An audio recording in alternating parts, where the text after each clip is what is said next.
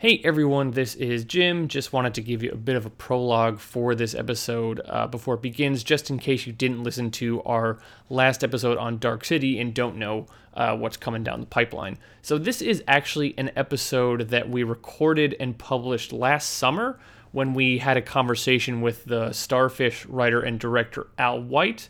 But at that point, we had put it on our Patreon feed, which we have since uh, kind of canceled or put to rest.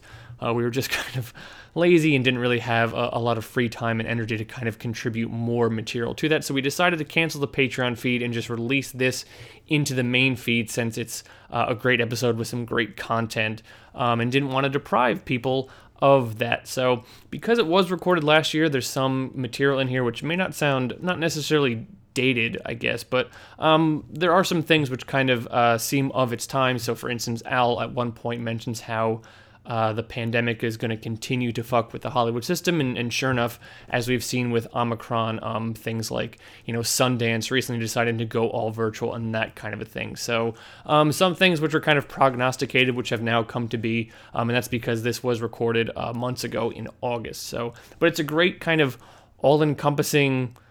I don't want to say an, an, interview. It's really more of a conversation. Mean, we do get into a lot about Starfish, his inspirations, the the filming process, even some interpretations, you know, about the ending, about the film itself, about how it, it, its nuance and its um, emotional complexities. But we talk about all sorts of shit. Um, John Carpenter movies, um, manga, and that we discovered when we were kids.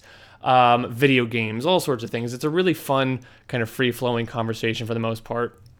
Al pokes fun at me a, a little bit because of uh, the interview nature of my my persona, I guess, and segueing from one question to another. But it was uh, really a lot of fun, so we just wanted to present it to you. Um, and also because I wanted to record this because um, since this is not a, a, live episode, I can't let you know which is coming up next uh, for February. And while we don't have full plans for the month sorted out just yet, at least I can tell you what the next episode after this one is going to be. Again, inspired by the Dark City episode we did we will be covering the film Spiral from 2000. No, that is not the um, Spiral from the Book of Saw film, but um, Spiral, originally entitled uh, Uzumaki, um, based on a manga by Junji Ito, uh, was released here, I believe, as the movie Spiral. So that is going to be the next episode that you can look forward to. Um, but I've delayed enough of your time already. So without further ado, here is our fun conversation with the Starfish writer and director, Al White.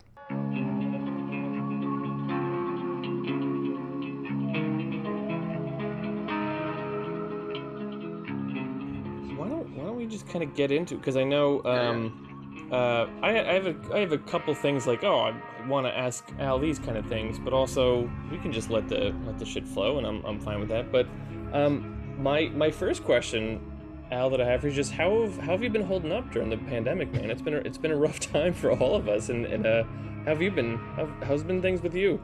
How long do we have? Freaking out, man. I know. um, I know. I mean, I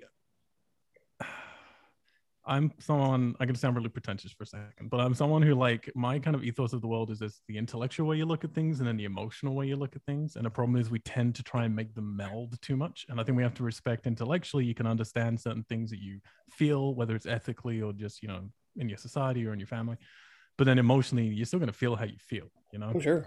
Um and for me it's it's been about I think in a in a weird way, the pandemic has been. I mean, it's been fucking terrible.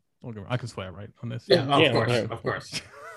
it's been fucking terrible, and a lot of bad personal things have happened to me. And and in any other year, I think I would call it the worst year of my life, just in terms of the things that have happened to me even outside of the pandemic. Mm-hmm. And then the pandemic is like obviously hyper focused everything for everybody.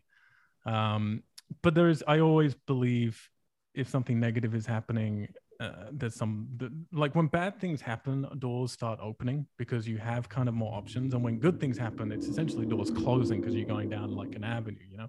So i always believe there is very strongly a, a, flip side to both things. It's just about your perspective and how you can look at it. And and with the pandemic yeah I, i've had a terrible time but it's it has helped me find um, a different way of identifying myself. It's helped me with work and focus of like what I want to be achieving through work. It's made me understand more what I'm trying to do with my if you want to call it career, and it's helped me understand myself a lot better, to be honest. So like, yeah, there's a kind of a piece that I'm starting to get from things of just you have to learn to not have plans and just take every day and every week and just know something's going to happen today you know? Like you can like decide to try to accomplish something and then you get to it and you're like no i don't feel safe or i just don't want to do this and you just have to change your mind and just turn around and um so i know. I think it's been terrible but i think there's a possibility for a lot of positive growth through it this is my kind of takeaway no, you're you're talking some real truth, man. I mean, and, and just the idea, like we I had mentioned off mic, like my wife and I had like a wedding and we had to postpone it, and we're like we're doing the celebration now in the in the end of of September, but like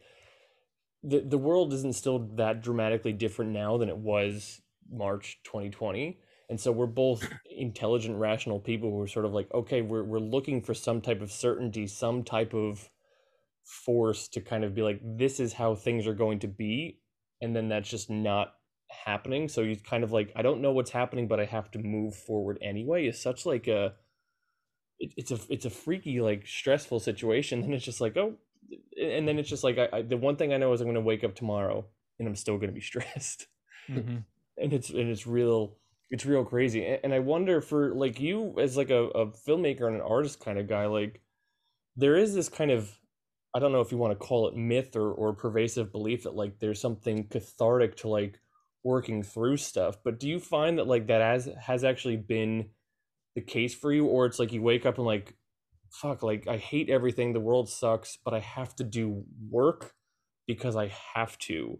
Is there a balance there between like there is a cathartic, peaceful healing process, and also like yeah, but I also just have to work because I I need money and I need to live too. Uh, do you mean with the pandemic in specific, or yeah, yeah, basically, yeah. yeah, yeah, no, absolutely. Um, yeah, I mean, I think I don't think there's anybody who the pandemic hasn't hit financially, um, pretty much, unless you were making masks uh, or sanitizer. just happened to get in on that stock before, um, which I still kick myself for because I was I actually came from England. I like I finally got my O1 visa. I was like, great, I can actually live in America for a few years. I could work here and like and feel a little bit more settled for the first time in a decade, pretty much. And I, I literally arrived in February uh, 2020 and then I, I don't i hate to fly. So i always fly from london to new york and then i drive to la and i do wow. that drive about four to five times a year normally. Mm-hmm. um, and and i could feel it like a curtain behind me as i was driving because it was happening in england. Like we just sort of started here. Okay this shit started and I came to America and I was like, that's weird. No one's talking about it here. And then as I like drove, it felt like this fucking curtain behind me just closing in. And then you'd gradually get the gas stops and it'd be like, oh, all the sanitizer's gone.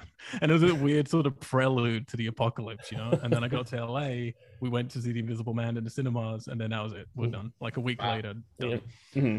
Um, so I've kind of like had that weird thing of like, man, if I'd been just a couple of weeks later, I wouldn't, I would still be in England because I can't fly here. And that's been my my big emotional turmoil for it, to be honest, has been like, like I lost my father a year ago. I couldn't go back to see him, right. and my mom's on her own. And if I go back to England, I can't come back to America, where my life, my work, my partner, like everything is, mm-hmm. because you know that's not. I can get back there, but I can't come back here because I'm not a citizen. Um, and now it's frustrating because we're at a point where I have friends going on holiday to London. because as an American citizen, they can go there because mm-hmm. it's open that way, and then they can come back again. And I'm like, oh, I'm so happy for you. This is my life. Um, but there is no, but it's absolutely it, like it gets totally. I mean, you know, my film Starfish was all that. It was all me dealing with something like the death of my friend and my own divorce, and just like dealing with that through art. Cause That was the only way I knew how to do it, and then being surprised that people let me. yeah. um, and now I think again, there are there are great positives I think as a creative that you can take from this. And then the problem, if we just want to be industry for a second, is not letting it eat itself because like the studios and producers and people right now they don't know what works. They don't know what they want. They right. know, like, there was a long period of time where just like, you have to talk about COVID. Like, no matter what it is, you've got to talk about COVID. And I was like, I don't think people want to see people talking about COVID. Right. And now it's all, oh, you have to have a happy ending. Like, we love this, but we can't do it because the ending's sad. Uh, everyone wants a happy ending right now.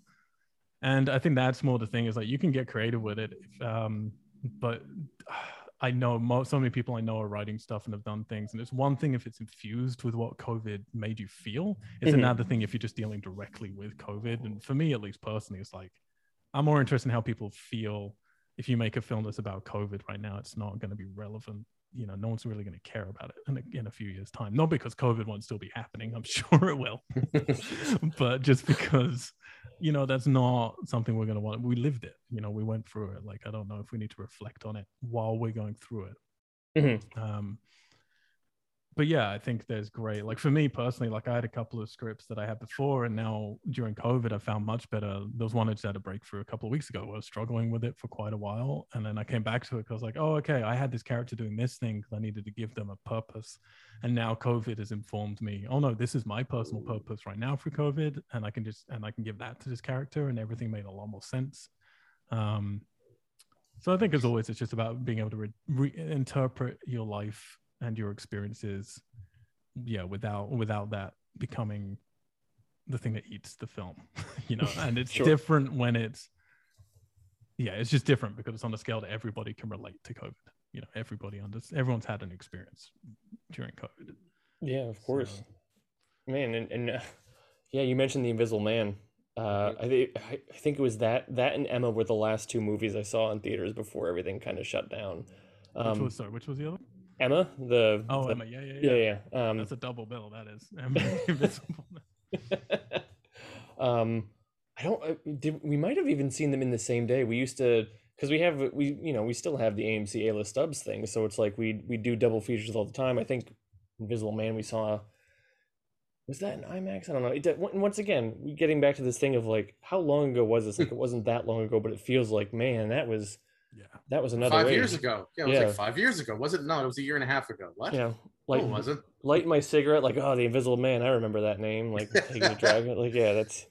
Oh man, but you you talked about Starfish, which is great because we wanted to talk about Starfish. We've covered Starfish on this podcast, and so you've already kind of hit on that. But I, I I'm always curious. I mean, you said it was sort of an emotional, a very emotional situation, which got the, which kind of planted the idea in you. But when it came to, I mean, I'm I'm curious as to where the process kind of came from. Was it when the idea came to you? Was was it the journey or the expression? Because the film itself is so like there is a there is a there is certainly a narrative and a journey, but it's such a a an experience of the senses, both in terms of visual and audio, and how you experience the like her journey. So I'm wondering if you could talk a little bit about how how that movie kind of formed in your brain, um, because I'm also I guess specifically there's something like the music is such a big part of that movie that I'm also wondering like does the mu- does the music inform the story or does the story inform the the uh the music or is it kind of you know who knows where inspiration comes from kind of a thing Um, uh, it's. I mean, yeah. I mean, yes. it. Yeah. When I did Starfish, it was. Um, we were working on a different project that was going to be my first feature. Um, and then we kind of realized we didn't have enough money for it. Uh, we had like a couple of investors invo- involved at that. And then, yeah, I lost my best friend to cancer, and then I was going through a divorce at the same time. Um, and I just sort of stopped functioning for a few months. And I've always just been, you know, my background was music as well as film, and I normally throw myself into music, and I didn't have the ability to. I was in America, I didn't have a home here, I didn't have instruments and a setup, I couldn't record or do anything. So, so I just turned to writing. Um, and my my personal quiet place is is normally Colorado. It's just mountains, snow and mountains. Um, so we actually went up there, hired an Airbnb for about a month, and then I spent about 15 days to 20 days just writing. Mm. Um, and I wrote the first draft of Starfish. And at that point, it wasn't something I was just like, I just need to write. Like it wasn't something I thought I'd get to make. Um, and she never left the apartment in that in that draft because that's just where I was at. Like, was this person doesn't have any hope in their life, you know? They just, um, and there were a lot of surreal things that were still going to happen. The themes were the same, but it was just all going to be inside the apartment. And we came up with all these drawings for like, cool, this is how like the whole apartment will turn into this part of the world, and like you know, um, which in some ways I kind of wish I'd gone with. Um, but then about a year, then we didn't do that because I wasn't intending to do it. And then like it took a year of still working on the other project, and then really realizing uh, that I agreed with the producers who kept trying to say to me, "We don't have the money to do this film as well as it should be done." Um, and eventually, I was like, "No, I think you're right." And they were like, "Well, do you have anything else? Let's, you know, do you have anything that's small and can be set in one location?" I was like, "Well, I have this script that I've written that was set in one location." So I gave it to them, and they read it, and they're like, "We love it, but it's it's too bleak. it's too like it's it's very depressing." And I was like, yeah. And I reread it and I hadn't looked at it in ages at that point. And I reread it. And obviously, you were at a different stage of mourning. Um, and I was like, yeah, they're right. This isn't the message that I feel is responsible. This isn't what I want to tell people to do. It was kind of suicidal, to be honest. Mhm. Um, so then I went back to the same part of Colorado. It's just near Basalt. Um, not the same Airbnb, but nearby. Stayed again for a similar thing that winter um, and rewrote it and then handed it in and and we started making it um and it was all the the story all came from you know there's a reason you know obviously it's coy and purposefully annoying to some people that this is based on a true story at the beginning but that was the point it's Right. like no emotionally this is and i try to stay like mo- there isn't much talking in there and anything that isn't exposition to do with the science fiction elements a lot of that was verbatim like a lot of it was when i went to her funeral what people said the conversation i had with someone is the same conversation she has outside the house obviously abbreviated but you know Mhm. um so i try to stay as truthful to what my experiences were like going through it. And then the period of time where yeah i stayed like shut in. Um and then some of the things she even says she gets on the tape some of those are things that my friend had said to me. And music was a big thing for us. Like she was in my band for a short amount of time the person i lost. And we used to send cds back and forth to each other um, Mhm. not mixtapes because she was just she was too young for that era. Um and uh, yeah so like and music's always just very important to me. Like when i'm writing a script i always make a playlist of what the lead character would be listening to whether it's going to be in the film or not so i can Mhm. listen to that while i'm writing. And um, then i put songs in the script which no one other than my manager ever will actually go and listen to while they're reading the script but i'm always hoping people will go and listen to this so they get the vibe of that scene. Um and yeah for this one it just became very baked in. And you know it's look i hate everything i do so i'm not going to like say anything nice about the film but if i'm trying to be objective about it you know just objectively its biggest failings are i talk about two things rather than one i talk about the death of my friend and my divorce and that's messy because people want to connect those two things Mhm. uh, if you're watching a 90 minute 120 minute movie you know people want everything to be a part of the same messaging Mhm. um, which it wasn't she is dealing with two separate things and that that was a mistake um, and yeah the music side of it it's not something i would repeat but it was very particular you know for me that made sense it's like this is the driving force between these two characters there were actual scenes we shot where you find out this person was in a band with her so it makes a little bit more sense in the passing music back and forth um, yeah, there was more history that we had for them both, but it just made this the film is too long anyway. So I still want this film to be ten minutes shorter. So um, so some of that context had to go. Um, and now my brain is going, wait, what was the question you asked before? I just no, I- I- you, you no, pretty, I you- answered it. yeah, you pretty much hit upon everything. But uh, so, so you're not the type that once you're done with a movie, you, you really necessarily want to watch it ever again. Fuck no. No, and I, I went, no, no, no. And I went with um I went with the film. My favorite, honestly, my favorite thing about making the movie was then touring with it at festivals. And then I we did when we did a theatrical, I went to like 35 cinemas and I just toured across America and went and supported it and did hmm. Q and A's and just met people and talked to them. And that was my favorite thing because at the festivals you got to meet producers and indie directors and like have those conversations that as a filmmaker you don't normally get to have. Like it's really like for actors there's a lot of resources for writers it's quite a lot for directors there aren't and it's really hard to just get to hang out with other directors and go hey how did you do this thing? Or like what were the problems you had with sales? And like you know how did distribution fuck you on this? And you get all the inside stories and stuff. And so that was great but then to go from that almost directly to then doing it and meeting people and having the people who get up and walk out and having the people who just like come up to you crying you know just getting that whole range Mhm.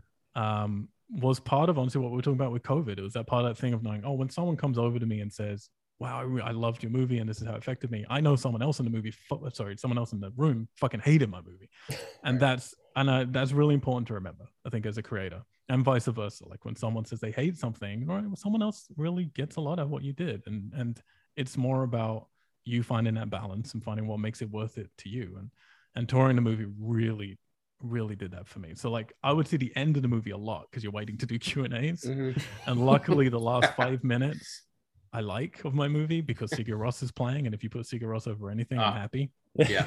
oh yeah. So I can do that. So I did the ending of the movie quite a lot, but like the rest of it, no, it, it hurts me greatly to watch any part of the film. Right.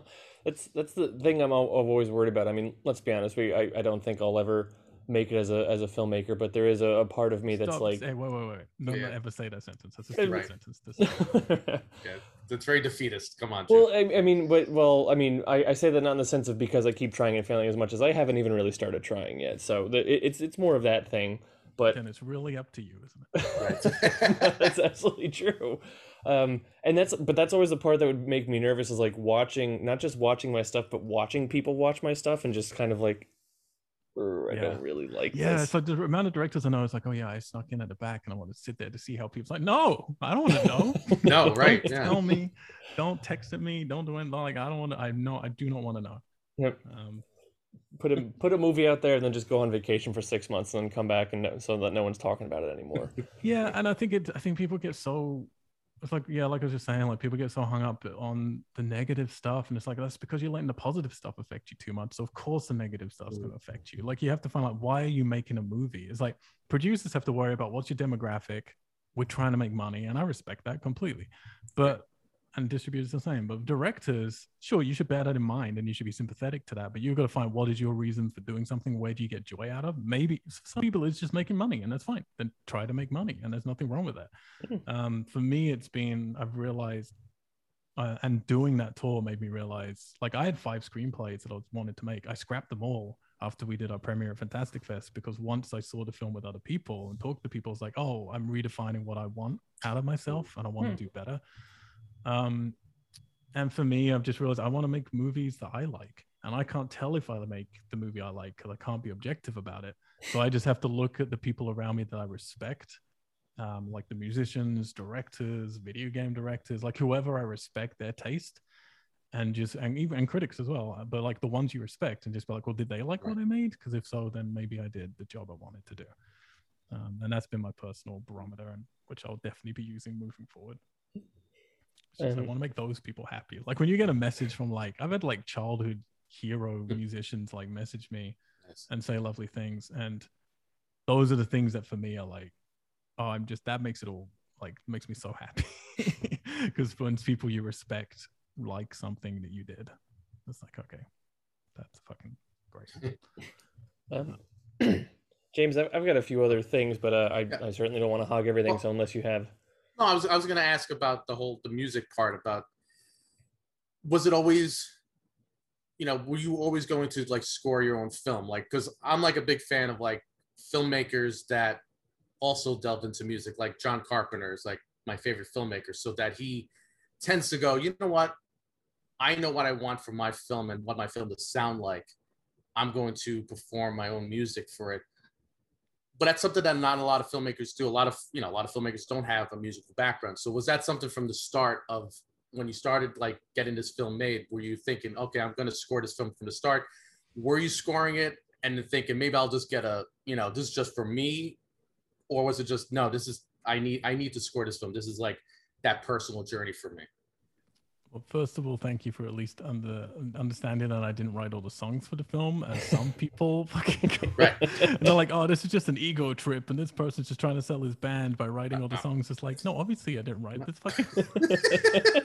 Did you watch it? Like, I how know, right? Why? Yes, hello, I am were thinking Sigur Welcome. Sigur Good to meet you, It's yeah. like- um, and also, what's your least favorite John Carpenter flick? um, Memoirs of an Invisible Man.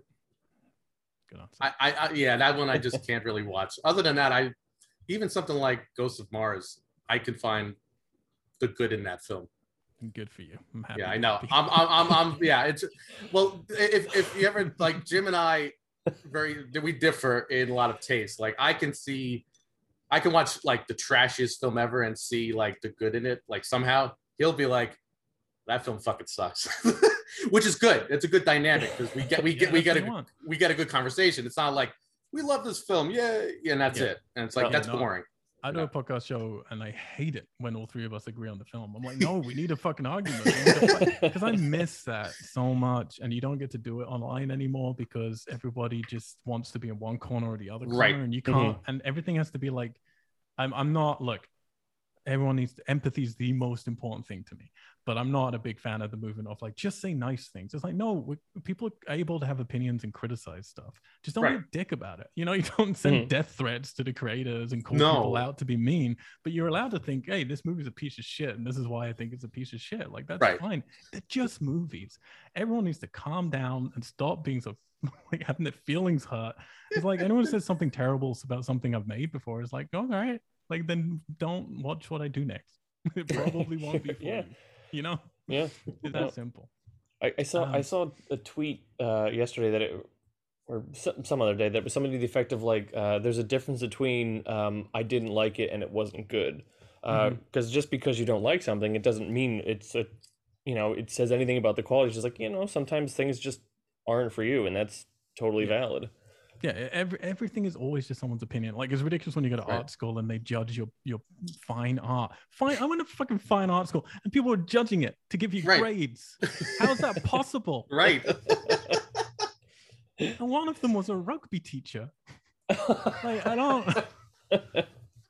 Anyway, what were we talking about? Mu- We'll talk score. about about the score. um, I yeah, well, I, look to be honest, it's something I'm still gonna. If I'm lucky enough to keep making movies, I'm gonna have to figure it out because I'm not like. It takes a lot from you to do a score. Obviously, I'm not talented enough and well versed enough to do like necess- You know, a lot of things I might want to do in score I couldn't do. Um, with Starfish, obviously, it's a very po- very personal movie, and I didn't. I've only really I use other people's music quite a bit. Um, I rarely get other people to score. I've scored a lot of my own like short films and things, um, just because it's. I am a bit of a control freak about the sound elements, you know, and the and the music elements. Um, and uh, honestly, also we just didn't have much money, so we couldn't even really afford someone. So it became an easy decision of like, well, I guess I'll do it. Um, but it was it was a horror. I've told the story a few times, but it was like the worst part of it for me was doing the score, and it it was because I we had a protracted, difficult post production because a lot of us first time creators, and then we had a couple of people kind of screw us over accidentally, Mhm. and it may and then I made a whole bunch of mistakes and always hire a post production coordinator. That's all I can tell you. If you're trying to save money, that's not the place to do it. You'll spend more money. Mm. Um, and yeah, basically went on too long, and then it, we ended up nine days out from having to hand the film over, and there was no score on it.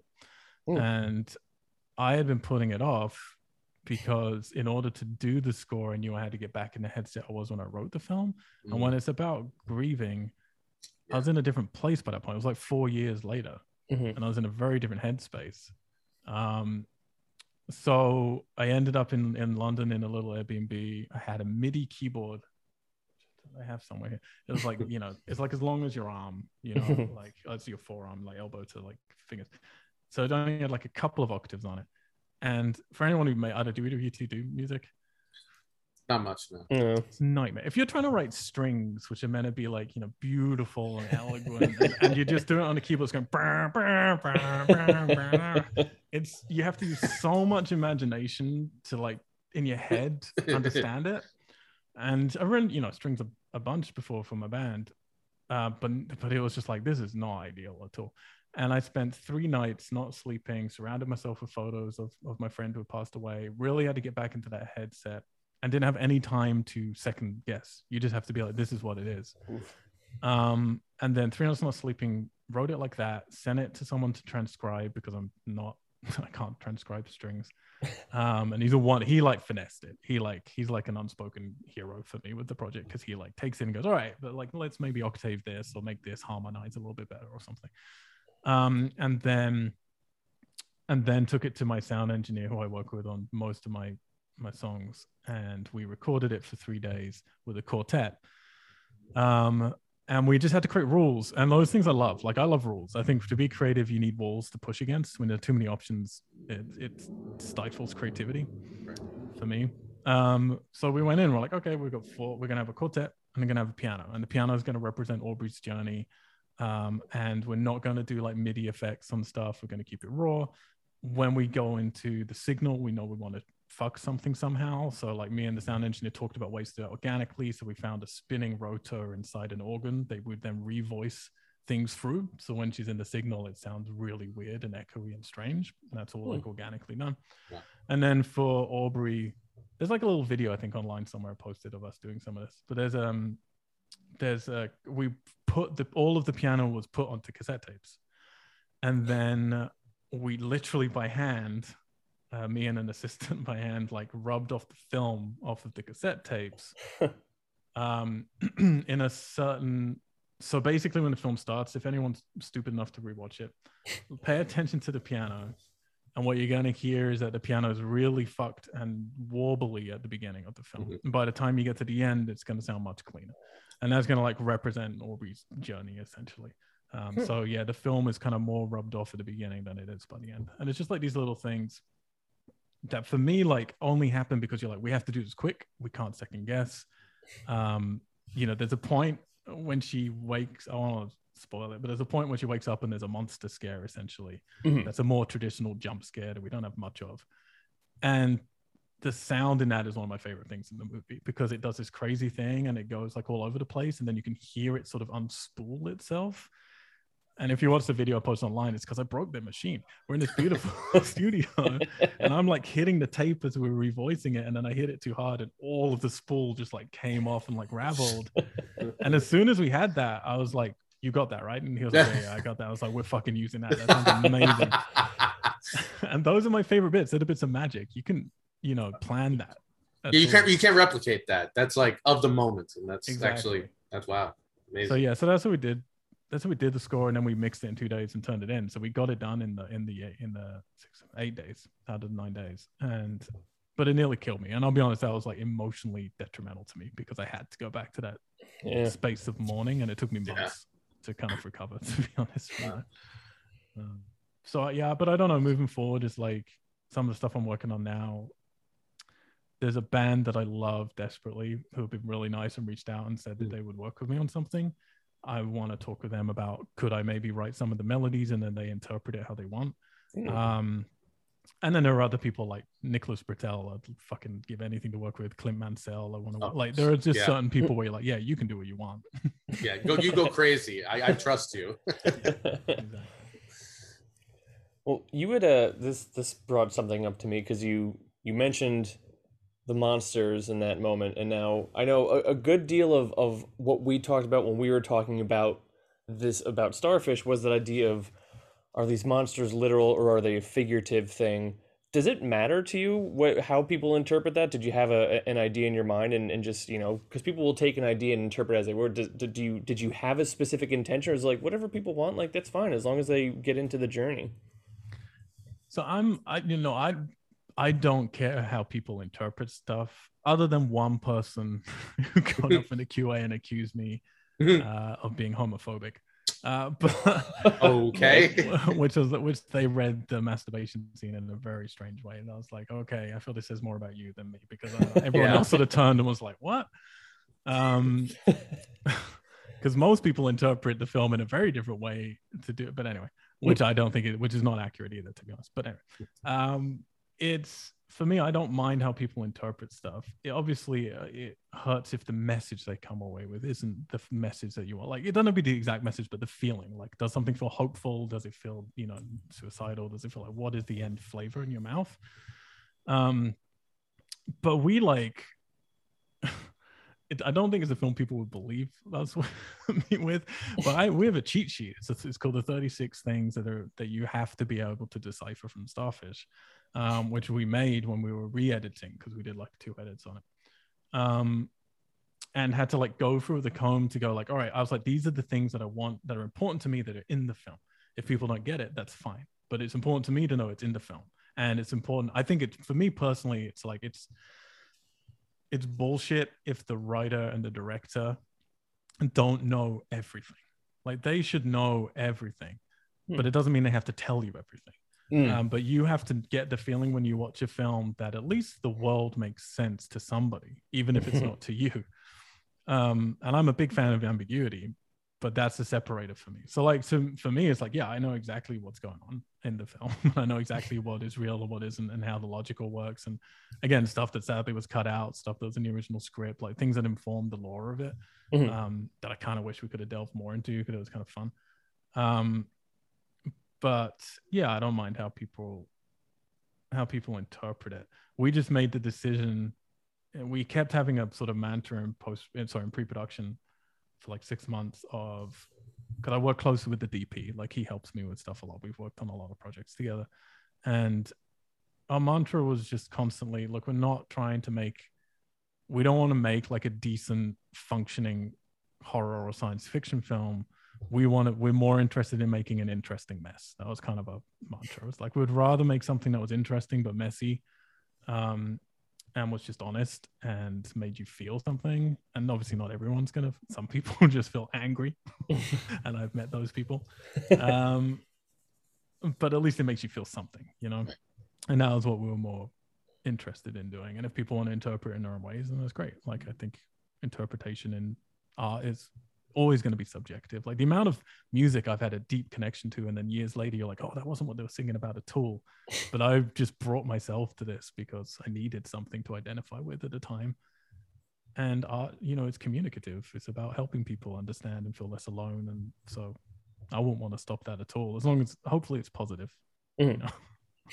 Sure. if people are taking negative interpretations then that's worrying but you can't do much about it you know sure. There's a lot Um, of people on on the internet so yeah, you, you don't Yeah. because you you don't want to be the guy in the in the Q and A who someone's asked you a question like no no no this is what it means everyone and then all of a sudden you demystify everything and then it's like okay well that's that's a different experience No. too.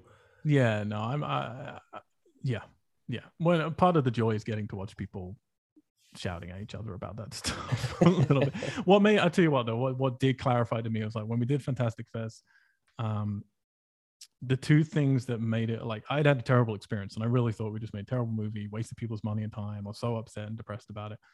Um, and then going to Fantastic Fest and I had a very personal experience with someone who had just buried their mother the week before, and he like grabbed my arm as I was walking into a different screening afterwards, and he was like, "You you directed Starfish, right?" And I was like, "Yeah," and he just had tears in his eyes and said he had just buried his mother, and it was the, everything he needed to see right now. Um, and that that was just like, okay, that was the moment where I was like, okay, this has all been worth it. And then about a few days later, someone came up to me outside at Fantastic Fest, and they're like, "Yeah, I liked your movie. I didn't love it." Um, and then they, and I was like, "Okay, well, what did you, you know, what did you like?" Like, because I get along very well with the people who don't like my movie. Much, I've become close friends with those people. I, res- I respect them. Uh, but, but no, I was like, "Tell me like what's going on in the movie for you," and they fucking got every better than anyone I've met since. They got every single element of the movie Mm. like everything as it was meant to be in the original script that we didn't even get to shoot, stuff that was edited out. They understood all of it.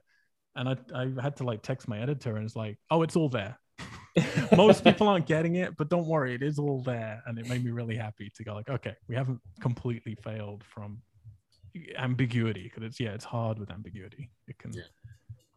it- you either have to make it an art like David Lynch, where it's just like, no, this is always going to be a fuck you, and you're never going to know. yeah And that's wonderful. Well, when you talked about the 36 points, I was even like, I, I was thinking of like, because I think, I don't know if it's in the, the Criterion release, but I know on the, on the old DVD copy of Mulholland Drive, David Lynch has like the 10 questions to ask yourself to figure out Mulholland Drive. You're just like, this doesn't help fucking anything. I'm still No. confused by this movie. Yeah. yeah. It's all meant to be. Yep. Yeah, exactly. I think he just does that not to help clarify, just to fuck with people even more. Oh yeah, all the time. Like like I love when he's just like when someone asks him like, "Oh, uh, is this fil- does the film mean this?" He's like, "N- uh, "No." Well, can you tell me what it really means? No. Like I'm not going to tell you. Like do what you want to do. and I, and a lot of the time, I think the problem is again, people like to speak in polar, you know, in mm-hmm. absolutes of this Right. person's always nonsense or they always know what they're talking about. And it's like, no, it's like when you're a musician or you're a poet, you write stuff, and sometimes you know what you're talking about and you're meticulous, and sometimes you just feel it and you write it. And you don't even understand yourself. And then it takes the critics and the public to go, oh, this is what you were talking about. And it's like therapy, it's Right. like open therapy to the world. And Yeah. other people tell you what you made. And I've met plenty of directors who behind closed doors have been like, that's not what I meant at all. But apparently it is. And I think they're right because now I understand what I was talking about better, you know? Wow. And that's part of that conversation with the audience is them telling you this is what you're talking about. Um, and sometimes in a bad way. Because, you know, there are those films now where people are like, oh, this is bad messaging. and they're like, Yeah. oh, I didn't mean, I didn't know I was talking about that. But I guess, yeah, maybe that's what I was accidentally feeling at that point. I've, I've I've joked with a few people since I was in college just that idea of like, you know, you have Blade Runner, you have Ridley Scott, this like cyberpunk postmodern masterpiece, and all. And like, just if you got Ridley Scott behind doors, like, yeah, I didn't intend for any of that stuff, so uh, you're all just reading too deeply into that. Yeah. Like, but also people have such attachment to things that like even even the creator saying like that's not what I meant, it'd be like, well, it doesn't matter what you meant. What it matters is what I what I got from it. Exactly. Like I think it's a fascinating conversation that could go on for hours. Which does the intent matter? You know, does Right. the intent matter when you're bringing your own thing to a piece of art? Like, does Mm. the intent matter at all? Um, and I don't know. I think ultimately, if people keep talking about your film, be it whatever way, you know, it it gives it a new life, even like 10 years later, 15, 20 years later. Like, to me, that's and every filmmaker I've met, at least like, okay, at least someone's still getting something out of it. Like, Mhm. even, and then something like you might even go, wow, I never even saw that at all. Like, I don't know how you got to that, to that thought, but I respect that because somehow you actually piece those things together in your own way, completely separate from my, my actual intent in general. But because, like, you know, again, trying to make films earlier in my in my life, it's it's always the kind of thing. Like, I want to make films. You know, my thought was always at first, I want to make films that I like. You know, like that I only like, and then I realized not many people like the films I like. you know, it's like You're making oh, Ghost of Mars too. Y- y- Yes, yeah. Finally explaining where Jason Statham went in that movie. Um, but but then again, it's like one of those weird things. Like it's it's a it's a power struggle. Like like you even said earlier. While you're making a film you want to make, you also have to think about the distributor and Mhm. the producers and what in a weird way they want. But like, I mean, a good producer will say, do what you want to do, but at least make enough sense that I can actually sell this film. yeah i mean it's it's i think people from the obtuse stuff i've made i think people would presume that i'm like all power for the creative. I'm not. Like i think it's very you need to have a balance and you need to be pushed mm-hmm. against and again it's those those walls. And arguably i didn't have enough of that with starfish we were low budget enough that i managed to kind of just do whatever i wanted to um which I'm very grateful for in a way, particularly on something that personal. But for most Yeah. movies, and particularly for whatever I do next, like part of it for me is proving no, I can tell a much more straightforward story while still being innovative or emotionally raw, you know. Right. Um, but I think there's a responsibility, like it's an industry. Like if you don't want to ever work again, then sure, don't give a fuck about distribution, don't give a fuck about the producers, and go and do what you want to do, and Right. then you probably won't get many more chances. Um, but maybe does that matter? Like, did you make the film you wanted to make and get out? Like, what else do you want from your life? You know? Right. um because yeah there's a problem with our industry of you just keep pushing the boat out more and more it's like i'm never happy because you just want the next thing the next thing um but yeah i think it's i think in a perfect film situation it's harmonious so the producers should only be behind the directors they have full faith in to begin with which doesn't happen enough uh particularly in the studio world like they are hiring the, the directors who they think are going to get them the headline they need of like we've got the sensibilities of this indie director and we're going to put them on this huge fucking comic book movie and oh isn't Yeah. that exciting but we're going to neuter them and then fire them in reshoots and then like bring in someone else to finish it you know as Mhm. we heard again and again particularly with star wars and stuff like that and it's Yeah. it's you should be hiring the people you have faith in to begin with um Right. and then as a director you should be again that's what i mean you should be aware of you should be considerate but uh that shouldn't be your responsibility by that point. The producers should fight you on things and in the best films you know the best ideas get through from both sides you know because it is it's a collaborative art form. It's not it's very tricky. And i'm a bit most of my favorite fans are made by the people who wrote it directed it produced it you know did everything mm-hmm. because it can be Yeah. that personal. But that's not what the natural instinct oh sorry the natural format of the art form is the format of the art form is no this is collaborative with hundreds and thousands of people and you have to yeah you have to build that house together you know uh, so yeah Well, I know. I'm I'm glad that we've that we've kind of gotten onto the, the topic of the interpretation versus intention thing because this is very specific to us, obviously, but we we are a Right. podcast called The Cast of Cthulhu, which does come from like we we review movies that we've heard or believe are adaptations or inspired by that kind of stuff.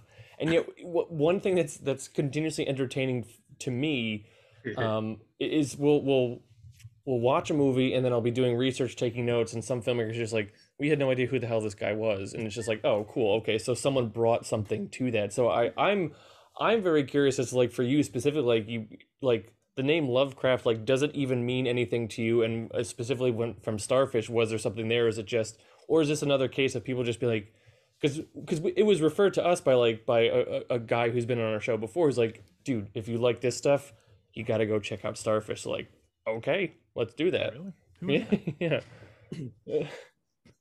Um, Lovecraft. Yeah, uh, yeah, that was one of the first things I got asked in like a lot of Q and A's with people who are really into Lovecraft, and um, and I think we're far enough away from Lovecraft now that you're influenced by its influences. You know, yeah. um, I've always known about Lovecraft, and it totally was the kind of thing that I would expect. I think I maybe read some when I was a teenager, but it's I like it's really faded from memory. sure. Um, I think it's more that I was I've always yeah, it's the inspiration from the inspiration. You know, it's, it's the people who have sort of fought whether like the mist or Gareth Edwards monsters or just like Yeah. these films where like you the fingerprints um are all over it, but it's not necessarily stemming from his work. Um yeah, and I've still never gone back and I haven't like for me it's just yeah, I really just think it's just like key in with those sensibilities. And maybe if I read his work, I would key in better and and have more to say with it. But um, I've never read any Lovecraft that I can remember.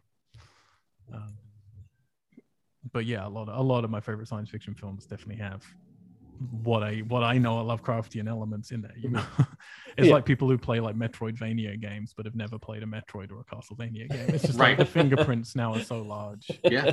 Like, Oh man, I, I I still keep looking for the next great successor to Mega Man and haven't found it yet. That was always my jam as a kid with the Mega Man games. But really. It was too hard for me. You know, like oh, fuck yeah.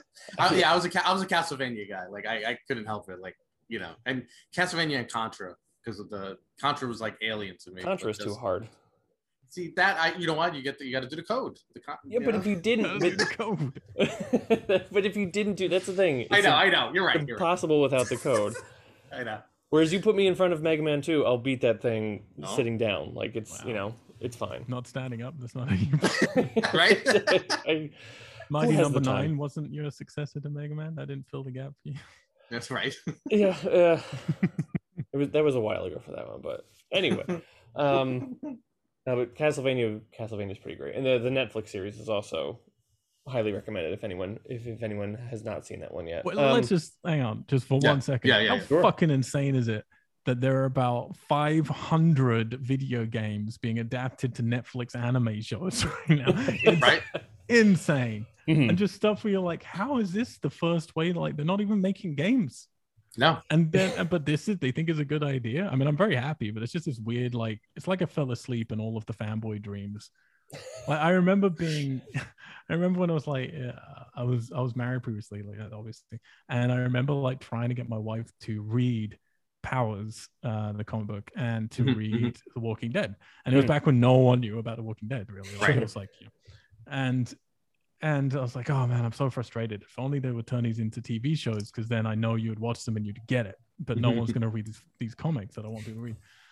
And that that was like the door opening. I mean, unfortunately, you know, as it's Yeah. well documented, neither are as good as the comics. sure. But Right. um, Right. but those were the doors opening of like, oh wow, we're in that era now where all those things like they're, they're trying to make a Thundercats live action movie. I mean, like, what is happening? Oh, it's like everything I always wanted.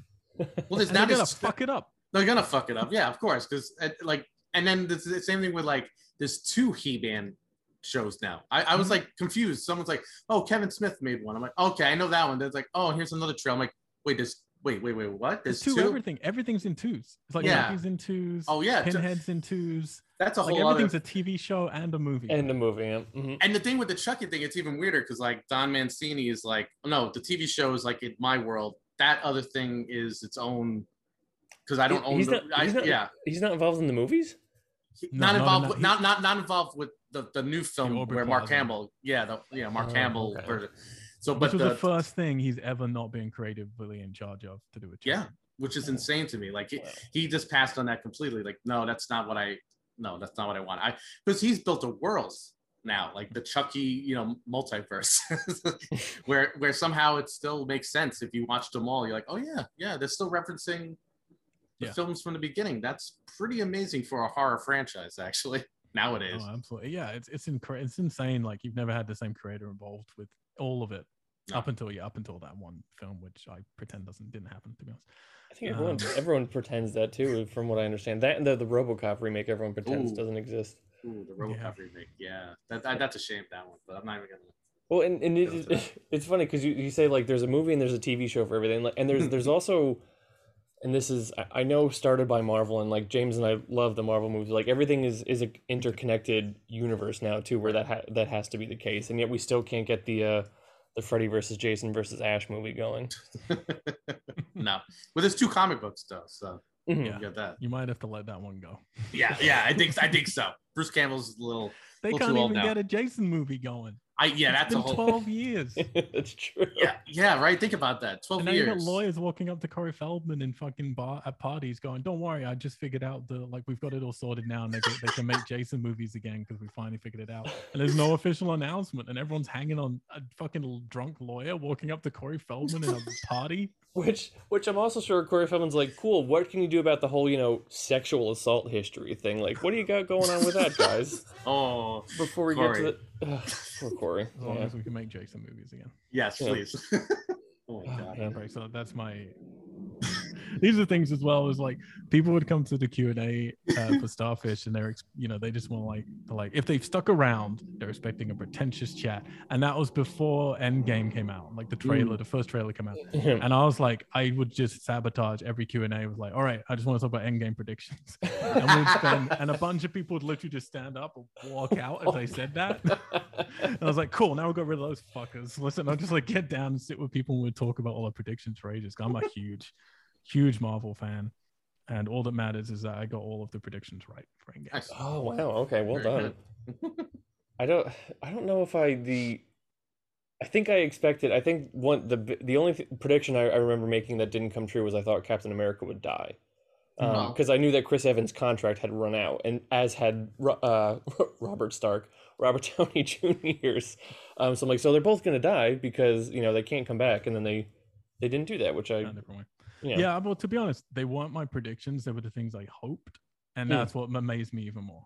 Right. like, I really hope in the first act they kill Thanos. Done. Oh, sorry. I can't do spoilers for Endgame. I feel No, everyone's. I, I, I think it's fine. Yeah, I think it's- it's fine. I was like, I really hope in the middle, uh, like in the second act, they do time travel. I didn't want them to fucking do it to Thor: The Dark World, but whatever. And I really, I really hope that by the end of the movie, um, like all I wanted was like, and I was like, they've forgotten about this. They don't even seem to care anymore. But it's like I just want him to turn up to that date, and that was what I wanted. I wanted Yeah. it to be a like a, like the Dark Knight Rises like moment at the end, and you just see Peggy like look up, and you see a look on her face of like, oh, he's walked in and he's he's used it and come back and like gone to that date. So we got a little bit more of that than I thought. And I definitely didn't think Thanos would come back again. That disappointed me, to be honest. I liked the finality of him just going and being like, now let's deal with the fallout. Mm. Um, but yeah, that's what that's my biggest accolade for that movie is like they didn't do the things I thought they'd do. They did the things I wanted them to do. it makes me so happy. Well, that that leads me to a, a question. if you if you got to direct a Marvel Hmm. property, which Marvel Hmm. property would you want to direct? You're very good at segues. I've been doing this for a long time. um my i mean my two my two boys that are very close to my heart like i did and i don't like talking about this too but i did a spider-man fan film Oh, um a, a long time ago now. Uh oh, so obviously spidey. But the thing is what they're doing with spidey isn't my i love tom holland. I love the spidey films. I get great joy out of them um more than i think most people do. Mhm. But i that's not my spidey like the spidey i would do is like todd mcfarlane spidey he's like Mm. 30 years old he's about to Oh, get a okay. divorce Mhm. like it you know like he's starting to ache a little bit like that's my Yeah. spidey so I wouldn't be allowed to do that. So in terms of what could fit in the MCU, my other my other absolute favorite character is Daredevil. Um, Nice. Mm. and I was so elated when they did a show that was Mhm. at least half decent. Yeah. Um, yeah, no, here's like, and the Bendis run on Daredevil is like one of the greatest comic Yeah. books ever made, and I just, yeah, I would, I would give anything to do with Daredevil, do a Daredevil, but I would want to do it like just more on location, you know, I'd want to do it less sets and more location and make it, which is not what Marvel would want to do. Yeah, sadly, They- they all, wanna all green screen. Everything, yeah, and everything has to be like you know plates for everything, so you can redo it later and stuff. And like I would, I would probably struggle with that, but I would find a way. Marvel, if you're listening, I'd figure it out. But Daredevil, I would. I, I don't want to squash your hopes entirely, but to say temper your expectations about anyone from Marvel listening to our podcast. But we never, you never know. You never, Never know what know. can happen. It could Oh. be uh, big tentacle fans. Yes. Well, the what if episode, you know, had, had yeah, tentacles the at the first end. one. Yeah, James, James sent me a message afterwards like, "There's a tentacle in the first What If episode. Maybe we should do an episode about it." And I was just like, You're just reviewing any. Is that where you got to now? Anything that's got a single tentacle. it's it's kind of You're gonna review Old Boy. It's Oh, yes. Oh, oh jeez. It, it's it's the joke. Hmm. It's the joke that we have because that seems to be the case in so many quote unquote Lovecraft adaptations or Lovecraftian films. Is that Yeah. people are like, "There's a tentacle in it," so clearly it's Lovecraftian. It's like you know, No. tentacles existed before the guy came around, right? Like Yeah. he did not invent these things. No, did not. Or, or or we'd be covering a lot of like Legend of the Overfiend or something like that, like some hardcore anime. Just like and yeah. yeah, oh jeez, you know, like or Wicked City. You know, it's like ooh, okay, mm-hmm. fun. That was one of my first anime movies was Urotsuki. When they came to England, when manga like released VHS in England, it was it was Akira, mm-hmm. Venus Wars, Okay. uh, mm. the wing, the winds of Honneamise, which is a weird like post-apocalyptic one, and Urotsuki Doji, which I took great pride in learning how to pronounce at that age. Um, that movie's fucked up when you're a kid, Yeah, yeah. It's a lot of them never fucked up when seen- you're a kid. and you've never seen animation like it's just now. I think generate like everyone's got it easy because they grow up seeing anime and knowing Mhm. oh there's adult Mhm. cartoons out there Right. when you were like you know a formed kid and you've like grown up watching american and sort of you know western just like fun cartoons and then you see your first anime that's rated 18 it's well yeah I, I i mean i'm i'm of the age that i was doing um buying tapes of like actual like you know subtitled like someone actually subtitled themselves shows from you know japan like and i would like buy these tapes like they were always on orange cassette tapes which was really weird. And like and like oh three for twenty dollars. And it was like the greatest deal because i'm like oh, i'm watching this show. But i would try to explain it to other friends and they'd look at me like uh i don't care. Like like what, what are you watching? What is this stupid crap? Yeah. You know? And it was like a lot of it were like relationship ones that would have violence out of nowhere. You're like oh okay this is this is really weird. It's like a drama. Like i'm like and i'm like 11 watching this at the same time while also obsessing over batman the animated series. So it's like oh which you know like you know my favorite show of all time. And it's like oh okay this is what animation could be. And then like you know seeing what you like most animation was just like kiddie stuff which you Mhm. know they would try to throw some stuff in there for the adults. But yeah just once the you flavor. Like my mom left me watching Akira at the beginning. She was, oh, is fine? And then she Right, walked right. out and then came back in at the scene where like where Tetsuo and his girlfriend just getting beaten by some bikers. Oh, There's no God. music, and then her r- top gets Ripped. ripped off Yeah. as if they're gonna rape her. And my mom was like, "What the fuck is?" That? Mhm. like what are you watching?" They still let me keep, continue watching it. So. I don't Yeah. That's what that was. that's Oh. Just just because some people are gonna be listening and screaming right now, I want to correct myself. It was Wings of Honneamise, but it was Winds of Amnesia. I Oh, mixed okay. the two names up. Oh, okay. Some you got one listener who's just like You're- fucking asshole. yeah like well act- fucking actually- anime 1980. yeah Deleting that tweet now, like this asshole corrected himself. Yeah. Oh man, Akira was such a that was a well, yeah that was that w- especially for me as a and I'm I'm not proud of this, but like as a, a young horny teenager, that's like there's gonna be nudity in this anime, and then you turn around, allowed to it's like young and horny. yeah wow what, what a concept You're allowed. You're allowed to be young and horny. I think. well, that's uh, but, but but seeking out animation for that specifically is like then you start getting the niche starts getting a little bit more specific, Yeah. um, and then and then watching Akira and be like, what what is this and uh, and just having no idea and just that climactic scene when Tetsuo is transforming into whatever the fuck and just like and just kind of like Whatever- okay whatever this helps is you, buddy. Well, we're not here to judge. Yeah. No, yeah, exactly. Whatever your kink is, it's okay. Oh, You know. all right. Is that why the podcast exists? Is this where it started? With the, the finale of No, Akira. no. It was an awakening. No, that's where it went. That's where it's gone now. it didn't start. It didn't start this way. Yeah. We've officially gotten to all the. I mean, that's the thing. He he, you know, he died relatively young. There's only a few direct adaptations, so we have to branch out. And so, of course, you you get to Akira, and then you keep going back to Akira, and, and you know, things like it. But um, Yeah, Luckily, you got color out of space, and you know, like people are still doing it. Luckily, so Yeah, yeah, yeah, of but- course.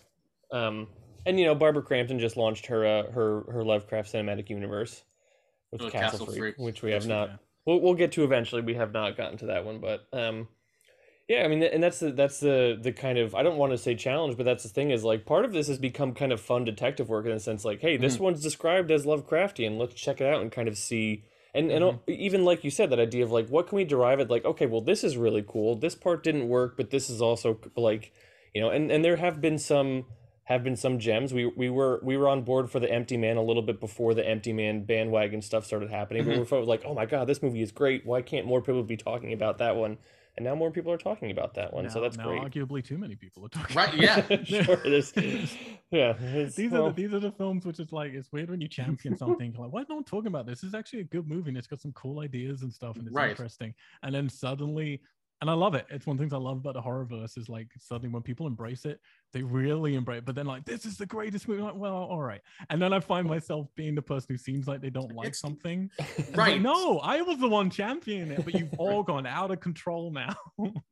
I think it's it's that it's that, and also when they get a quote from like a, a famous filmmaker, like William Friedkin will say, "This is the greatest horror film I've ever seen." It's like, Mhm. did he actually say that, or did he say that like in context of something else? But they just took that little little quote and put it up on their horror Yeah, movie. You You're like, overheard LA.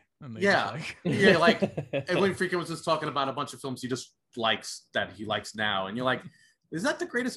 And again, I'm I'm in the same mind. Like I can see like greatness or at least like something great in like even the worst of films, but like when it comes to like that'll stop me from watching films. That'll stop me from watching something right away because like when everyone is like just going crazy about something, right. like to the point of like where you're like, is this just like some weird collective like insanity that's like gone like yeah, from and you feel brain like to brain? don't, you don't get a voice with it anymore because they've decided what you have to be feeling. about right and it, and it's happened before where i've gone into a film that has that kind of like that push and then i'm like i liked it but i didn't like it that much and then i, I- and then it's a weird thing where you start to go did i see what i did, did i see the same film they saw?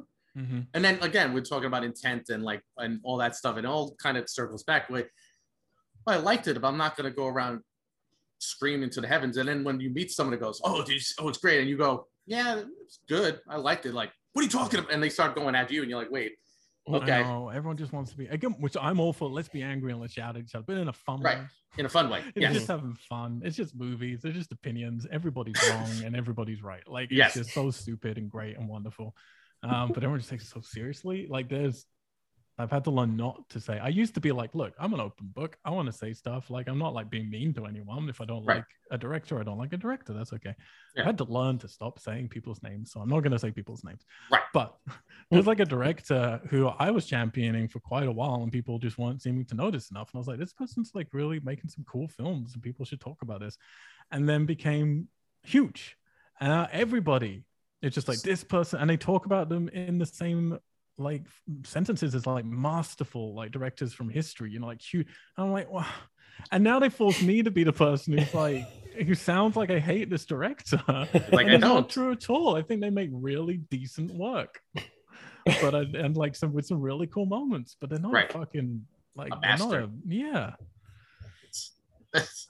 you know, I, I- yeah and that's a hard thing to a master like who's a you know and again it's opinion who, who is a master but there are you know filmmakers that most people but again like i know people that look at martin scorsese and go oh he just makes gangster films you go what my, my wife. Are you says watch- that, and Huh? my, Oh. my wife says that, Oh. he's my favorite director, and I have to not argue with her. okay well we'll, we'll okay then I, I see i did not know that so that's even more awkward sorry about that no it, no it's it's and, and so and you know we we we agree and we disagree on all, on all, all sorts of different things it's it's very interesting to me i will say watching some movies with her because she'll have one perspective like oh shit I never considered that before. Like, yeah, that's that's really interesting.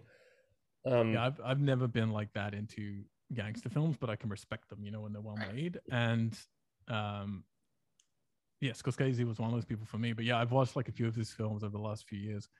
With mostly it is, and I don't like to like to be gender specific with it, but mostly it does seem to be women who are like going, "There's some, this is some terrible messaging going on, and the stuff they're celebrating is terrible." And I'm like, "Yeah, you're not wrong at all." Like, Yeah. Yeah. agree. Mhm. Um, but that's the movie, so watch something else, I guess. yeah, no, it's it is it is very interesting. Um, yeah, I don't know. I I, I don't now.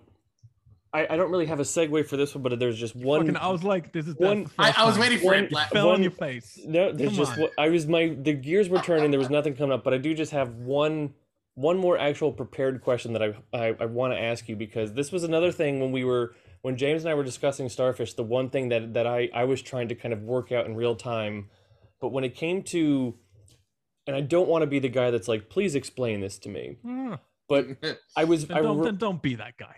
I- I'll more ask like what what you were feeling when you were making it because when it came to the conclusion of Starfish, I was getting conflicting emotions because like as you said, even the Sigur Rós song, it's such a beautiful like evocative song and moment, but it uh, textually the moment is also her bringing about the end of the world by getting the mixtapes together, and so my for what were you thinking about that when it came to like what you're So, like, so Hoping- what were you thinking? and, and, and see, here's the thing. Now, uh, now, now, now that's now that's going to be on the poster for Starfish. Like Jim Rohner, what, were you thinking? I was like, are you talking to the creator or the person who's going in to see the movie? oh. Uh, what was I thinking? With it, sorry, please finish. I know, and just and and or, or even like hoping for to to kind of for people to evoke from that because you even said like you know you're you're fine if people interpret things different way as long as what they're as long as the you know there's kind of an emotional truth there. So I wanted to hear more about that moment from you because I that was that was really one of the moments of film where I'm like I I can't tell I can't really tell what I feel from this because like it's the fruition of this journey which uh, as we've been told is sort of bringing her about the end of the world but it's such a beautiful moment too. And my for me personally it was like the how do i reconcile those two things? Hmm Um, well, you put me in a weird spot because I did always have the rule that my producers wanted, and even my sales agents and myself, where it's like we will never tell people what they should be feeling when they leave the movie. Um, but then recently, just last week, I was I've been very lucky, and I just did an interview for um this wonderful documentary that's happening uh, about mental health and horror and the Mm. connection of how Oh. horror can help people with mental health. oh cool Which you know, yeah, you might have, might have seen it online. Like, there's quite a lot of Yeah, it's a Kickstarter for it, right? I think. yeah it's Yeah. really cool it's a Yeah. really great project um yeah and, and i just did an interview for it and i for that i was like this is a good enough cause and they asked me something to do with that and i was like you know what i'm going to talk about the ending and what i feel for what for me it represents i don't know if they're going to leave that in the edit yet so, so part of me is like i well i've already talked about it so i could talk more about um i mean i think that's very valid like if you come out and say you don't know how you feel about it um it's going to sound pretentious, but the ending was kind of designed to be a bit of a Rorschach test in terms of like you get out of Hmm. it what you're bringing to what that, your relationship is to those things. Mhm. Um, but it's, I don't agree. I don't think it's responsible um, to have happy endings. Mhm. Um, I'm, and I don't think it's responsible, you know, to have miserable endings either. But I think hope is a wonderful thing. Um, and I think for me, that's a much more long-standing form of a happy ending. Like a happy ending could just be like, "Oh, you met this person said they love you too. Oh, everything's great. They're gonna fucking break up with you in a couple of years." Um, but you won't know because the end credits happen. Right. So, but it's like no, but hope. Like, what do you learn about yourself, and how do you learn to like interact with the world and other people in a way that that's healthier, um, and making the most of your time now. You know. Um, so I mean, you know, the whole film is obviously about looking back. It's obviously about someone who's haunted by things that have scarred them, and they're finding it very difficult to move forward. At first, physically, they just can't even leave a, a apartment, and then later, emotionally, are just gradually trying to piece, literally piece things together, so that they can uh, uh, not move on because move on is not a term I believe in. Like when someone dies, like you never Yeah. stop mourning for them. They Hmm. that sticks around for the rest of your life. Um, and smaller versions of that. It's not just by people, you know, someone breaks up with you. Like there's a part of that that stays with you, but there's a beautiful part of it too. And it's Right. just wonderful that you ever had that relationship um, with something that mattered. And it's wonderful that you ever knew that person who passed away. Um, and for me, the ending, I'm very carefully dancing around it. Uh, the, the ending is her having that realization of of which I think is why I wanted to like as genre it made so much sense because in genre you know like in a hero's journey in a movie I just had a conversation with someone about this last week who's writing a script normally in a movie it's enough like you get to the end it's like your character has to have learned something they have to evolve and then normally that's shown in a successful thing. It's like they try at the end of the second act they fail they're defeated they come back again try again in a different way in a healthier way and they succeed and then we exit the film with them having grown. Uh, the thing with horror is we don't like happy endings in horror that much. So Right. to do that you have to be smarter. You have to be like well they tried it again and maybe they did succeed but not in the way they expected you know right. um, maybe they had to die so someone else would live or maybe you know like there's a sacrifice that has to be made so that your expectations can be subverted with horror in order to have that gut punch you know and good horror does that really well Yeah. bad horror does here's your happy ending and then here someone jumps out right. Right. Yeah. you know, yeah. the Mhm. good horror is like no you're still left feeling unsettled at the end but it didn't fuck up the emotional journey you're talking about Mm. um and that in no way is me saying what I did was good horror because I don't see the film as even a horror film, but it plays with those genre tropes of yes, you get to the end, she feels completely again for anyone who hasn't seen it, I don't totally spoil it, but there's a moment of great defeat when it should be the moment of victory. Um, but for me, that moment of defeat, what's really important is like, okay, you think things got bad, you try it again, sometimes it gets worse. but through that, like for me, it's about finding peace and catharsis through misery. Um, and that doesn't mean embracing misery. That doesn't mean get stuck in misery, but it means that that is a doorway to things that can be so much healthier for you. Mm. Um, and that's very, very literally what the ending of the movie is. Um, because it literally ends with her going into a doorway, essentially, and having Right. to be brave enough uh, to be, well, I have no idea what's on the other side of this. This could get a lot worse. It could get a lot better. I don't know. Um, and, but yeah, we have to be brave enough to keep taking those chances and not lock ourselves away behind a door and hide. And then fucking COVID happens and you got no choice and you have to stick like some Well, and, it, and it's funny because when Jim and I decided to cover this one, um, while watching it, it, it resonated in a different way, at least to me, and I know I think to Jim as well, uh, with the whole pandemic and, and everything too. Like someone like almost like stuck in this place and can't leave because there's infected people outside. You know, there's something outside that's like scary. And like, I'll be honest, like the first few weeks of the pandemic, like, you know, I did not leave. Like, and I, and at the time I was, I was quote unquote stuck at my girlfriend's apartment. And I'm like, I don't know how to get back to my parents without like, cause the trains were, were right. You know, there's all this like crazy stuff. And uh, it reminded me of that. But again, I think, I think, you know, on our podcast, I tend to resonate with not necessarily dark it like I, I don't want to always say that dark endings but like not happy endings. Like i like a good ending that goes that makes you think oh wow it's not all good. But Mhm. ultimately like aubrey i think you know at the end she's accepting that.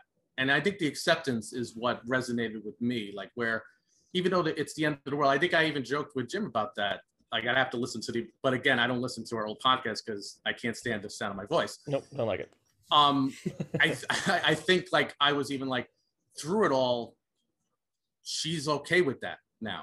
Like she's okay with like, you know what? I tried and I Mhm. tried again. And I that's more than I was doing in the beginning of the film. In the beginning of the film, I could not do anything. I was I was like just closed off to the world. And like her trying to do this piecing together of this puzzle of these mixtapes. And ultimately it's, you know, if you want to take it as the end of the world, well, at least I tried. Nobody else was doing anything about it.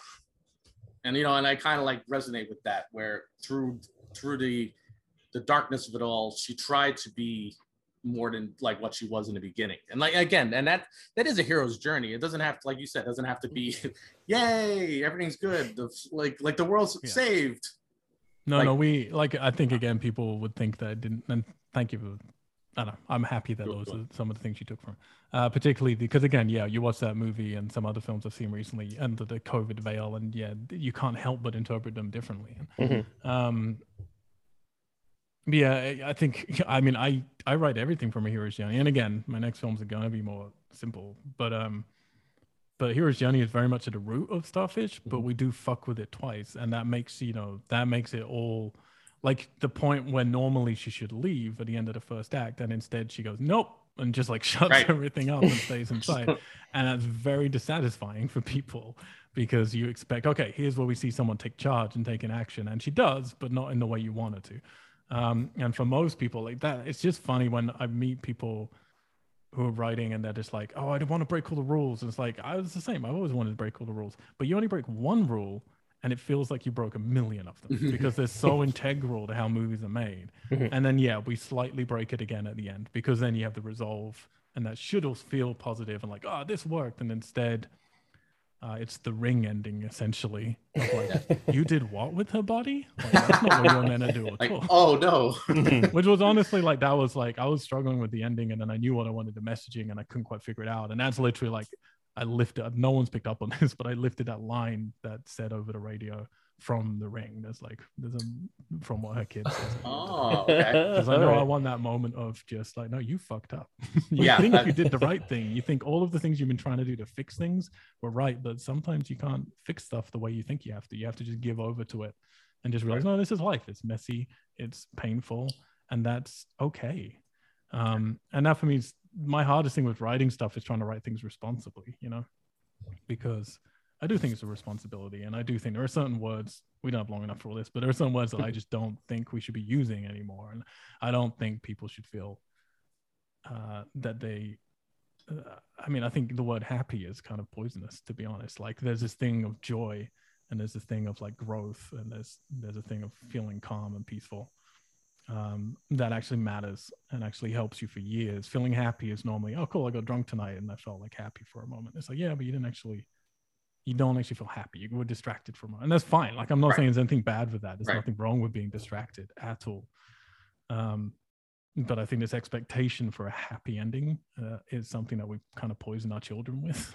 Mm. And then we grow up trying to figure out why am I unhappy all the time? It's because everyone told you that you're meant to be happy. But look at the other animals in the world.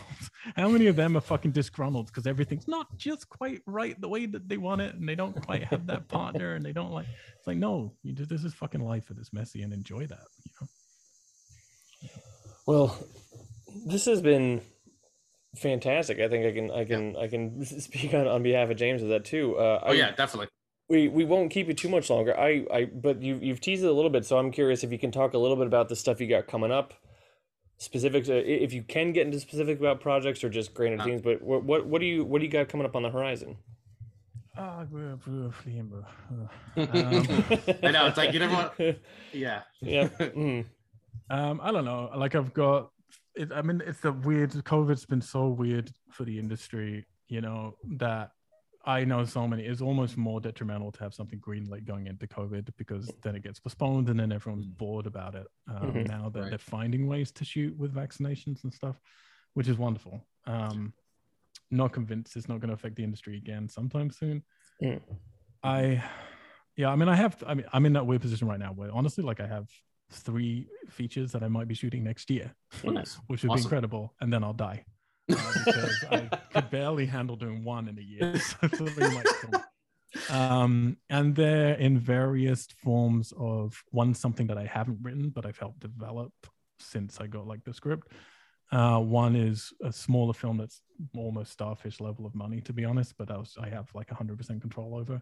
Mm. And another one's the thing that I really want to do next, which is my kind of baby, uh, which is kind of like my It Follows, I guess. It's that Okay. kind of vibe. Hmm. Um, and we're getting like good like work on all three, but we're also at that point where it's just like you could suddenly do none of You could be directing three things next year or nothing. Yeah. Yeah. We yeah, yeah. Um, so yeah, like we're, it's a crucial thing over the next few months, getting finishing the financing and getting costs attached, and then seeing what happens. But um, but yeah, I'm like I'm losing my mind as most creative people I know. Like most directors I know are just like I can't do it. I can't sit on my hands for another year. Like I just can't. I have to Mhm. make something. Um, but yeah, doing that responsibly is tricky. It really is. Very true.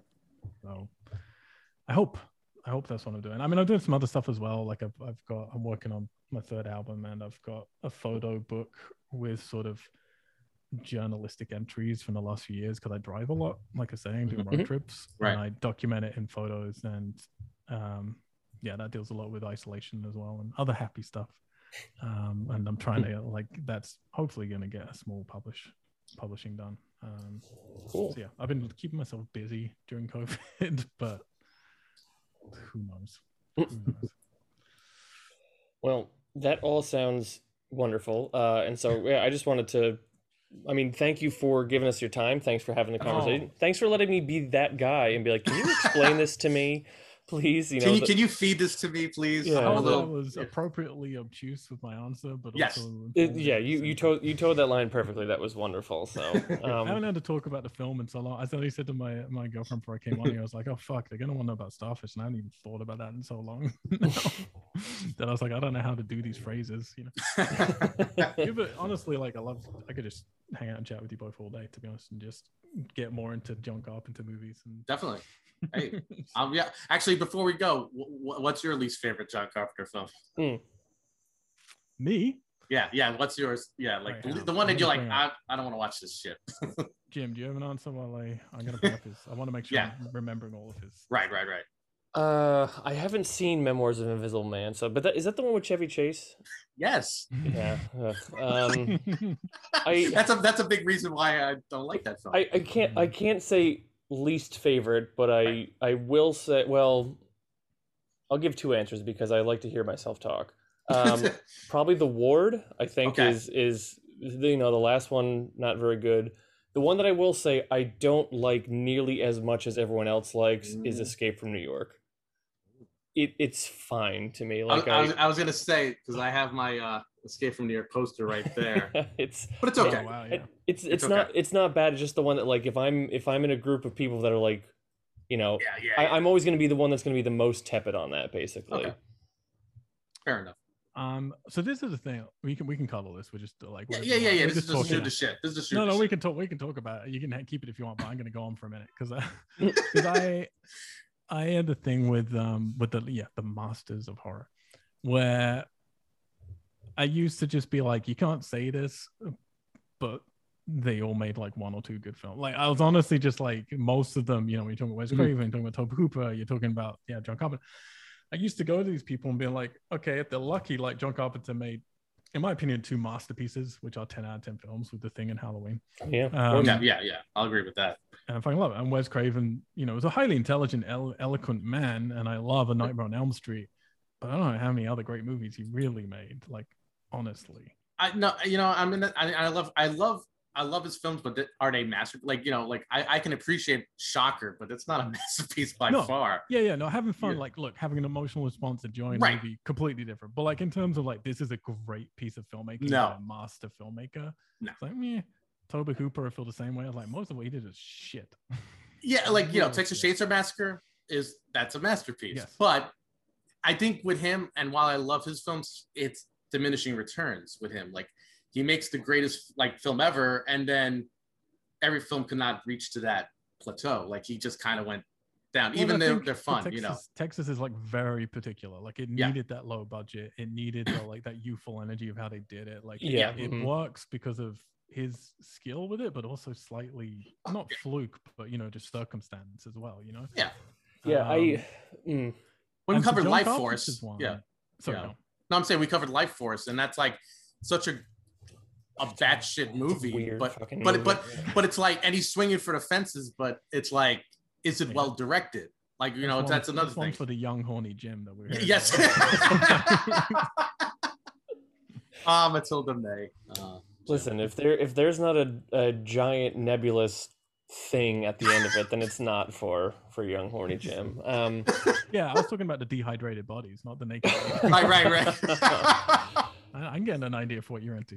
But yeah, John Carpenter was someone who I like I um came back to and I like it made me really happy to go back to more and more of his work. I know he did like maybe sure for me there are only two masterpieces, but like a lot of really admirable work. Mhm. Um, and he's actually not directed that much as well, so it's No. kind of easy to like like Dark Star for me is you know it is what it is. It's a college film. To me, it's, a college film yeah. that's that you know with Dan O'Bannon. It's like, oh, okay. It's a beach ball on a set, and I um, Assault on Precinct 13. I really enjoy like just the music. I get that music Yeah. in my brain Yeah. quite often, and I'm a huge Night of Living Dead fan. So I'm like, cool, let's just do Night of Living Dead. Then please say Halloween 100%. masterpiece. Someone's watching me. I don't think I've ever seen. That one, I think that was a TV. Was that a TV movie or? Yeah, no, he did Yeah. TV that, and then Elvis. Those were Elvis. TV ones. Yeah, I Right. don't think I've seen Someone's Watching Me. Uh, the fog, I really so again, I've covered some of these on my on my podcast, but like the first half, legitimately of the fog for me is as good as Halloween. Yeah. and then it goes too goofy in places where I still have a great time with it as a midnight B movie, but it's not Right. like the masterpiece, you know. Yeah. Um, yeah, I'm kind of with Jim. Like, I never really got Escape from New York. Like, it was. It's just not for me. There's something about it that's like, I think it's a good movie, but it's just not for me. The Thing Yeah. masterpiece. Yeah, yeah, yeah. Christine's really good. Like, Yeah, I went back and I was like, wow, it's a really good movie. yeah, yeah. It's it, it's one of the best Stephen King adaptations by far. Yeah, Yeah. that's just all, and that's a stupid premise. So like, well done to him for Right. making that work. That's like that's like similar to like yeah, just having a toaster come to life or something. It's just really dumb. Uh, Starman, God, I haven't seen that in ages. I remember like, again, it's not what you'd expect from John Carpenter, but I thought it was a good Right. movie. Yeah. Um, I fucking look. I know it's not okay too, but I fucking love Big Trouble in Little Oh, China. I adore Big Trouble. Yeah, I love that film so much. It's it's that's another one that I I don't love as much as other people do. it's okay, Jim. It's but it's just like Well, but but I will say what I make what I make up for it is that I I love Prince of Darkness a lot more than people like. People are like, eh, Well- it's like flawed. It, it's okay. I'm like, no, this movie is fucking great. I don't know if you realize this, but I don't realize it. I don't. um, I always want to. That's one I always go back to. Right. This will be like the fog vibes to me. I was like, nope, I just don't like it. Uh, they, I mean, they live as they live. Like, how Yeah. can you separate it from Roddy Piper. You know. what it is? Memoirs of an Invisible Man. Yeah, I remember watching that once and being like, nope. That's all what it's like. No, I can't watch this again. I don't like his segment in Body Bags, but I just don't like. I don't like horror anthologies. That's just a personal thing for me. I don't Really? like them. Okay. Um, That's fair. but I I, don't that. like short films. Okay. Just Mm. there are exceptions, obviously, but I just don't like it. Village of the Damned wasn't good. Escape Yeah. from LA wasn't Yeah. good, but it's so dumb it can be fun. Yeah. John Carpenter's Vampires has like one of the greatest lines I remember at the end. Um, Oh, I forgot about that movie. what's Yeah. that line where he's like up on the stake and he like, I can't remember. There's something so funny in that film that used to kill me. Ghost of Mars, I'm sorry, but you're crazy. It's a terrible movie. Oh, it's terrible, but I mean, you know. You you and Sam Zimmerman are, are big fans of Ghosts of Mars, James. I don't. Really? Yeah. Oh, good to know. I have something in common with Sam Zimmerman. Or, or maybe it's not Sam. Zim- Maybe it's someone someone that you that wrote, writes for uh, Birth Oh, Movies Shudder? Death. But there there's Oh. someone. There, there's a little bit of a movement to recapture Ghosts of Mars that I think we need to we need to stop dead in its tracks. Well, what about In the Mouth of Madness? What do you think about that one? Oh, and, oh yeah, I skipped that one, didn't I? Um, I remember quite. I haven't been back to that one. I remember finding stuff in there that I liked. Yeah. That's a fun one. That that's a that's a Lovecraft pastiche. That's his like Mhm, love yeah. for Lovecraft in that one by far. Yeah, I remember. I like. Yeah, Sam. Yeah, yeah, yeah. I, yeah, I might need to go back to that. It's been a while since it's what I saw that one. I It's it's remember wor- this it's worth relooking. Uh, that's Yeah. a that's a that's a that's a real fun one. Um, Yeah. I don't know, and and even the stuff like Escape from New York, Assault on Precinct Thirteen, and I think a few of his other movies. I think I could find more of a resonance with them if you were to tell me. Not that it's satire, but it's him kind of because the only way that I can really make sense of of uh, Escape from New York and Assault on Precinct Thirteen are because John Carpenter was a man that hated basically hated humanity. Him and Rod Serling are like, no, mankind is is awful. Um, so if he's kind of being satirical in the sense of like, hey, this is not what urban life is like, but because that's what you believe, I'm going to push it back in your face as like kind of a hyperbolic thing. I can Mhm. kind of get on board for that. Um, I think there's otherwise- that. Yeah, I think it's there though. but um, yeah, because other, otherwise it's like I don't know. I mean, the Escape from- little, I mean, the little girl with the ice cream scene, like in the assault, like, come on, that's just him like having fun. Like, Oh, how, yeah, how much yeah, can. I push you? Oh, I have a little girl dying in the first like ten minutes of my film. Oh, shit. Okay, op- this that is- opening sequence is so fucking funny. I always forget that that's there every time I start the movie. I'm like, You oh forgot my the God. sprinkles. like what? there's a there's a, a podcast that I listen to called Blank Check, which um the the premise is basically like they follow a filmmaker's filmography where it's sort of like you know someone who you know had a had a real big hit and then you know they they got a blank check to kind of do whatever they wanted throughout their career kind of a thing. Um, and so they've recently started Carpenter. I only like to listen to the episodes of the movies I've seen. So they started with Dark Star, which I have not seen, but they just did Assault on Precinct 13. And I guess they were saying that when that when that premiered, it like opened on the same weekend that Martin, that George Romero's Martin, uh, opened, and George Romero saw it and he's like, "Fuck." Now that that guy's done that, I have to step my game too. Like I, I have to raise the stakes too, because there's this thing in the horror community where it's like, God, Yeah. if they keep pushing the envelope, like we have to keep pushing it even more. And Carpenter had a scene where a little girl is like shot and killed in the, in the very opening scene. It's like, oh, God, now I have to top that. Gotta keep killing kids.